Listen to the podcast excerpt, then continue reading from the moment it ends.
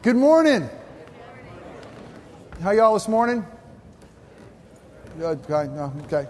Well, good. It's great to see y'all. Hey, if there's anyone here who's uh, worshiping with us for the first time, a very special welcome to you.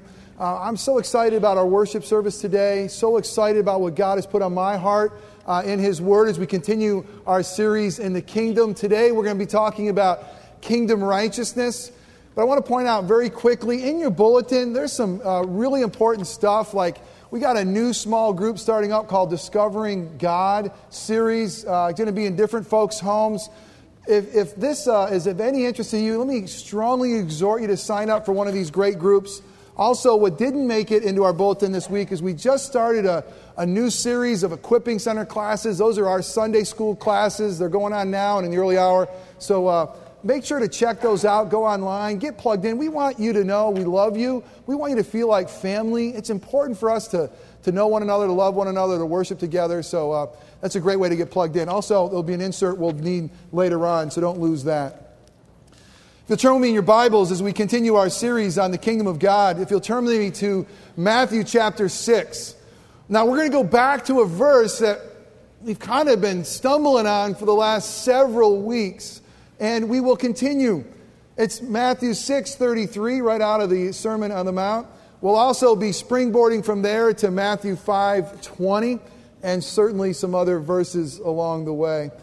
So will you turn with me and would you read God's word with me as I read out loud? Would you read silently and let me encourage you that this is God's word. Because he loves us, he's given us his word. Because he loves us, he's given us this so we can know Him and love Him and worship Him and adore Him and so we can know how to live our lives. Another great thing about God's Word, it'll never lead us astray. So many things in life we want to follow, eventually you're going to hurt us. Eventually you're going to lead us astray. God's Word's never like that. So let's read God's Word together. Matthew 6 33 and 520. But seek first of all the things you pursue, but seek first the kingdom of God and his righteousness. And all these things will be added unto you. Turn back to Matthew 5:20. Jesus says this, "For I tell you, unless your righteousness exceeds is, is greater than the scribes and the Pharisees. Now, the scribes and the Pharisees, these were the religious elite. These were the religious professionals. These were the, the folks that, that taught God's word, that memorized huge chunks of scripture. These were the pious in society. They had the longest prayers. These are those who tithe everything they own. These are the folks that twice a week they were fasting. These are like the religious superstars, the paid professionals.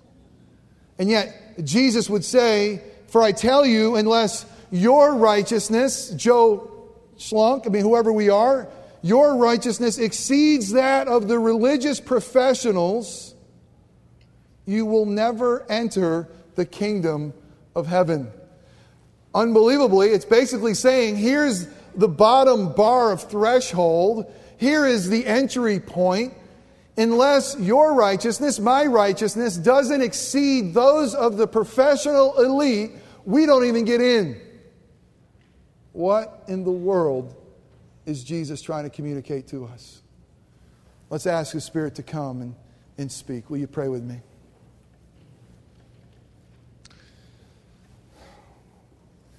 Father God, merciful and great God, Oh, how we need to hear your voice. Father, we read these two verses and we are reminded that we are to seek first and foremost your righteousness. And that we must possess a righteousness that is greater than those religious gurus, those that knew so much scripture and said so many long prayers and did so many religious things. What in the world are you trying to say? God, we desperately need to hear it. So would you speak in a way that we can understand. Would you start by speaking through a broken sinner that desperately needs to hear these words and desperately needs a Savior? God, would you open up our ears to hear from the Good Shepherd, to hear His voice? Father, would your Spirit come and would you shine light into our minds and so that we can understand what kingdom righteousness is all about? Father, would you reach into our hearts and would you remove anything that's stony and cold and dead? And would you give us a, a heart of faith and a heart of flesh that beats after you, a heart of understanding? And God, if, if, if we hear your word preached, and as we gather around your table, if we leave here the same people, we've missed it. You must change us. So come and empower our feet to walk in a manner worthy the gospel. Father, the things that I say that are merely my opinion are wrong when they quickly fall away and be forgotten. May the things that are true and contain the good news of the gospel use those things to shape us and make us more like Jesus. God, come and speak powerfully. Come. We pray in Christ's powerful name. Amen. Well, one thing is very clear one thing we got to start off with is this whatever you are doing, whatever I am doing, whatever we are doing to enter the kingdom of heaven, you're not doing enough. Whatever it is you're doing, you're just not doing enough. And however you're doing it, you are not doing it good enough. Whatever you're doing is not enough. However you're doing is not good enough. You need to do more, and you need to do more better. Truthfully, I'm sorry to start off this way, and I know it's not easy to hear in the beginning, but truthfully, you don't measure up. And truthfully, you're not good enough. Well, truthfully, you've messed up. You've missed the mark. Are there any questions? Okay, let's close in prayer. Now, if that were God's message for us today, how would you react? How are you reacting right now? I, I promise you, some of you right now are ticked at me. I mean, some of you are shifting your chair. What in the world is he saying? If this were God's message for us today, some of you, and I know your names, would be cussing and quitting right about now. Some of you be saying, darn, or something close like that. You want me to do more?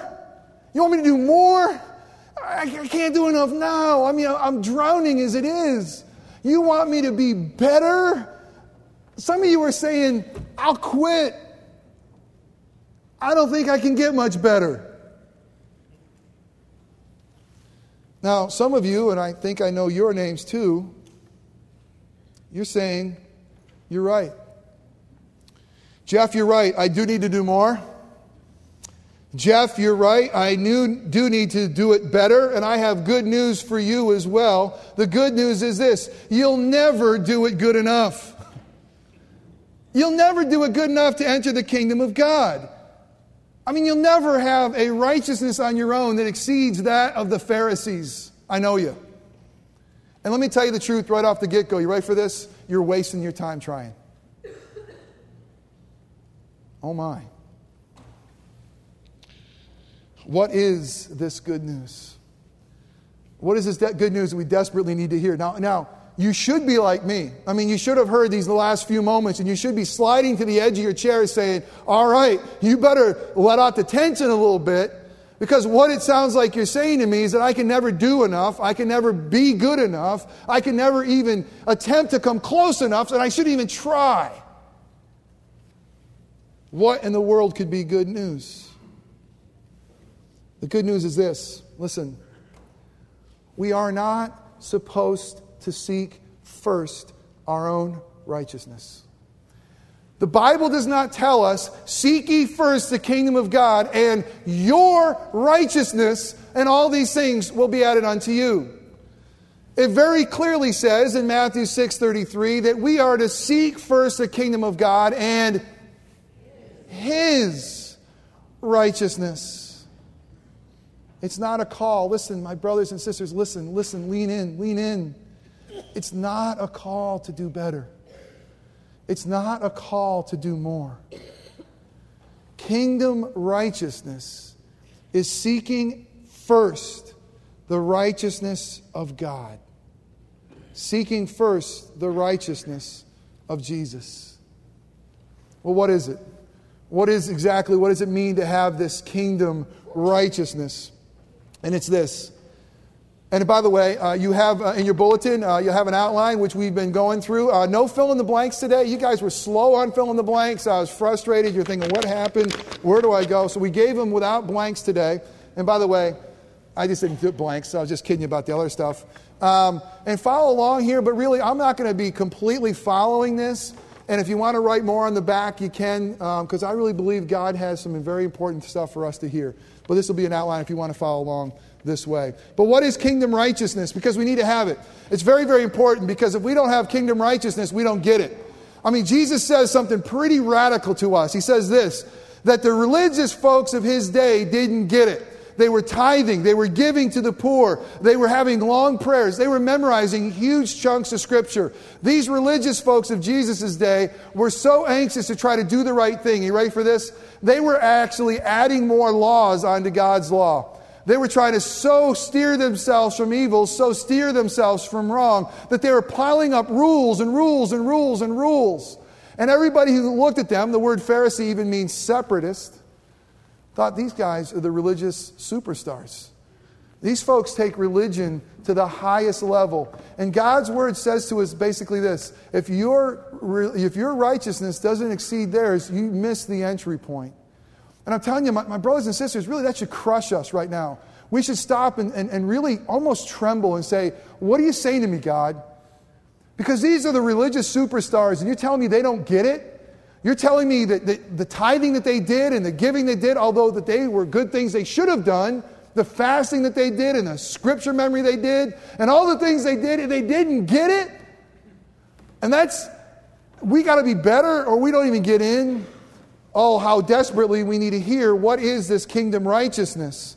And there's such good news, and it's this kingdom righteousness is possessing by faith the righteousness of Christ. Let me say it again. Kingdom righteousness is not a righteousness of our own.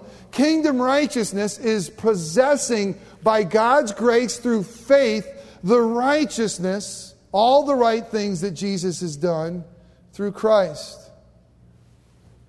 Listen, this is radical. We have a righteousness not from doing, but by believing. We have a righteousness that's acceptable, the only righteousness that's ever acceptable, by believing and not by doing. Now, most of us will live our lives thinking that we have to perform, we have to do something do it well enough, good enough, so we'll get approval. We live our whole lives that way. We go through school. If you're good enough, you get an A. If you're not, you'll get an F. We live our lives in our homes, often saying, God, or saying to our father and our mother, accept me, approve of me. Can I do good enough so that you will accept and approve me? We live in our society, and that's exactly how we're measured. But this kingdom righteousness, it's not by doing. It's by believing. And if we get this, what an incredible paradigm shift this is. Because it can't be by doing. Because kingdom righteousness must exceed the righteousness of scribes and Pharisees. Kingdom righteousness has to be perfect righteousness.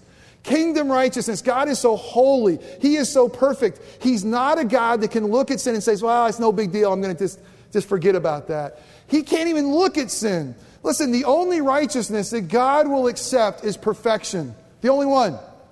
The only righteousness that He can embrace, and the only way He can see us is if we have perfect righteousness. Have you obtained that? Will the perfect one please stand? I can't. I must sit. I was born in iniquity. I was born a sinner. And every day of my life, every moment of my life screams to God and to one another and into my own life. I am a broken sinner. I'm selfish. I, I don't love God the way I should. I don't love neighbor the way I should. Uh, my, my mind thinks of wrong things. I am disqualified from perfect righteousness. Are you? I'm disqualified. I've missed the mark. I've fallen short of God's glory. And that's why Jesus says in Matthew 5, verses 17 through 19, this Do not think that I've come to abolish the law or the prophets. I have not come to abolish them, but to fulfill them. Jesus is saying this I didn't come to say the standard's no longer perfection. I come to, to say, I am the standard, and I'm going to accomplish that perfection. I'm going to fulfill all the requirements of the law. I am going to fulfill all the promises of the prophets. For truly I say to you, until heaven and earth pass away, not an iota, not a dot will pass from the law until it is accomplished. And when does Jesus stretch out his arms and yell, It is accomplished? On the cross. Therefore, whoever relaxes one of the least of these commandments and teaches others to do the same will be called the least in the kingdom of heaven. But whoever does them and teaches them will be called great in the kingdom of heaven. And again, he reminds us that our righteousness must exceed that of the, uh, the Pharisees and the scribes. Here's the deal kingdom righteousness is only found in the life, in the death, in the resurrection of Jesus. Kingdom righteousness is only found in a right relationship with God through His Son. No one on their own has a righteousness enough. No one on our, their own can make do have a life that God will be pleased with. Let me give you a couple scripture verses to make my point. Romans 3 the book of Romans, uh, incredible picture of, of, of, who we are apart from Christ in the beginning. And it says this in Romans 3, I'm going to read verses 10 through 12. And again, this is quoting Psalm 14, and I think it's like 53. It's quoted twice in the Psalms. But it says this about our own righteousness, about our own purity, about our own walk with God. You ready for this? Romans 3:10 says this, as it is written, none is righteous. No, not one. Now, how many? None are righteous. No, not one. No one understands. No one seeks for God. All have turned away aside. Together they become worthless. No one does good, not even uno. What in the world is he talking about? Because I know many of you are very good. Many of you have given up your time and your talents and your treasures to help others. Many of you are investing uh, of, of what you are into others to make them better, and it's good. And that's civic good. But in God's holy, perfect gaze, none of it is good that can get his pleasure. Isaiah says it this way Isaiah 64 6 says this We all, we have all become like one who is unclean all of our righteous deeds are like a polluted garment. Unbelievable. It says this, listen to that. All of our righteous deeds. Isaiah is saying all the things that we do that we think are good, according to God's holy, pure gaze, they're like a filthy garment, a polluted garment. We are all like a leaf, and our iniquity, like the wind, takes us away the fifth grade uh, at Orangewood, and I think every fifth grade in Central Florida has a rite of passage on the field trip of all field trips. It's the mud walk. How many of y'all been on a mud walk? I just experienced my third mud walk with Caleb. I don't know why, but every year that that comes around, they all know when my kid's there, oh, your dad's going on this one. And I always think it's because I'm so strong and I could pull others out of the muck and mire, but I think that people love seeing me just get in the dirt and act like a little kid, and that's what I'm going to do. But it's amazing. I mean, it's up in Seminole County, and, and uh, you do, you walk uh, through mud that sometimes is up to your waist. And, and, and you smell because it really doesn't smell very good. And, and you got to tape your shoes on. I kid you not, you got to duct tape your shoes on because you're going to lose them. And so you don't want to wear anything that's any good, and you'll never wear what you wore ever again. I, I got to tell you, was, I, I, uh, I, went around to the back of our house, uh, thank God for, for privacy fences, and, uh, and said, That's where I'm going to leave the clothes that I came in. Because they no longer could be worn. My white socks will never, ever, ever, ever again be white. And those pants I wore, just throw them away. Don't even want to see it anymore. It's filthy, it can't be clean. That's the picture of who we are in God's eyes apart from Christ. We've gone through the mud walk of life, and the muck, and the mire, and the stank, and the pollution gets in us, and on us, and around us, and there's nothing we can do to clean up. There's nothing that we can do to wash ourselves up. Say, are we acceptable? Are we beautiful? Can you accept us now? The only thing we can hope for is another's righteousness. You see, the dumbest thing we could do is spend one more nanosecond pursuing a righteousness of our own according to the law. Did you just say that, Pastor? Did you say that the dumbest thing we could do is spend one more nanosecond pursuing a righteousness alone of our own according to the law? Yes.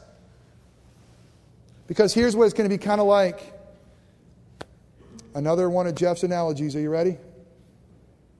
It'd be like spraying perfume on dog manure. I mean, it doesn't change the fact that it's still dog manure. We need a righteousness of God. And unbelievably, by faith in Jesus Christ, we get it. By faith in Jesus Christ, we get a righteousness not of our own. We get God's righteousness. Many of you know that Charles Spurgeon's been my hero for many, many years. And the reason I love Spurgeon is he just preached Christ. And my favorite devotional is morning and evening. And my favorite devotional in morning and evening is April 4th. Never forget it. And I'm going to read to you April 4th, part of April 4th's devotion. And it's this. I'm going to change some of the Old English because I know some of you guys will have a hard time understanding. I'm not going to say who. Are you mourning over your own corruption? Are you here realizing that it is true that you went through the mud walk of life and, and really your own corruption smells and you'll never be good enough? Well, here's what Spurgeon says Look to the perfect Lord and remember that you and me, my Christian brother and sister, you and I are complete in Him. You are in God's sight, once we have the righteousness of Christ and we embrace Him as Savior, listen to this. You are in God's sight as perfect as if you have never sinned. No, there's more. More than that. The Lord our righteousness has put a divine garment upon you so that you have more than the righteousness of man. Are you ready for this? My the beloved Orangewood, as believers in Christ, we have the righteousness of God. Although you who are mourning because of your inbred sin and depravity, remember none of your sins can condemn you how you have learned to hate sin, but also have you learned to know that your sin is not your own. It was laid on Christ's self, on his head. Your standing is not in yourself. Listen, my brothers and sisters, your standing, my standing is not in ourselves and our own righteousness. It's in Christ. Your acceptance is not in yourself, but it's in the Lord. You are much accepted in God today with all your sinfulness, as you will be when you stand before his throne, free from all corruption. Oh, I beseech thee, lay hold of this precious thought perfection in Christ. For you are complete in him with the Savior's garment on. You are as holy as the Holy One. You are as holy as the Holy One. I want you to picture this for a moment.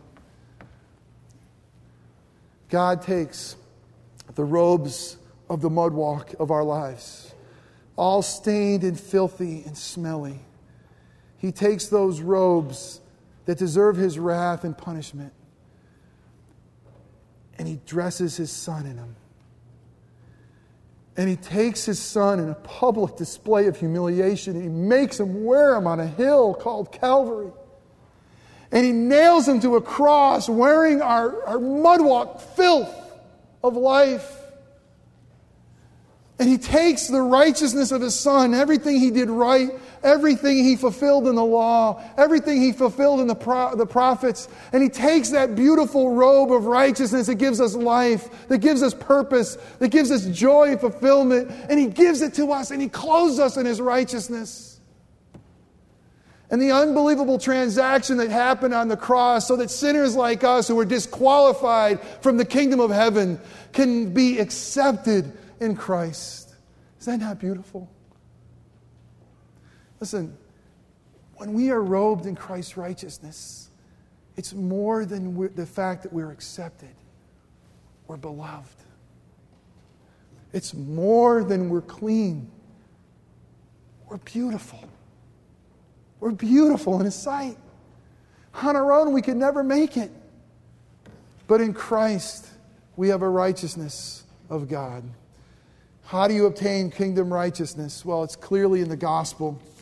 You can picture Martin Luther in the 16th century trying to appease God, trying to have a righteousness of his own, that he could find favor with God. And the more he prayed and the more he studied God's word, the farther and the more angry God seemed to get. And he couldn't get his own righteousness in a, in a level that he felt like God was no longer angry with him. And he read the book of Romans. And he came to Romans 1:16 because listen, where is this righteousness, kingdom righteousness found? How do we obtain it? We find it in the gospel. This is the good news, my brothers and sisters. For I'm not ashamed of the gospel, the gospel, for it is the power of God for salvation to all who believe, the Jew first and also the Greek. For in the gospel, in this good news of Christ that we shouldn't be ashamed of, the righteousness of God is revealed a righteousness from faith to faith. As it is written, the righteous shall live by faith. And all of a sudden, the Protestant Reformation changed. Luther was converted because he realized he couldn't get himself clean. The mudwalk filth in which he lived in, he couldn't make religious enough. It was still just trash. And he realized that God was offering him the righteousness of his son freely as a gift. He said, Listen, it's about God's righteousness. And you can't do it through religion, you do it by faith. And in this, in the gospel, you find this righteousness. It's made possible through the cross of Christ. It's 2 Corinthians 5:21, where it says this, God took him who knew no sin. Now here comes a question for you, not rhetorical. Who is him who knew no sin?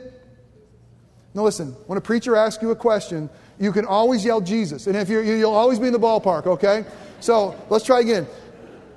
God took him who knew no sin, and who was him who knew no sin? Jesus.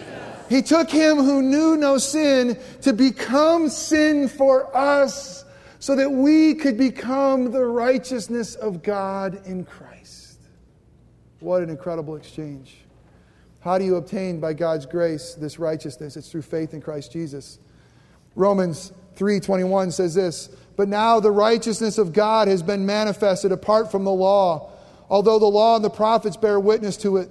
The righteousness of God through faith in Jesus Christ to all who believe.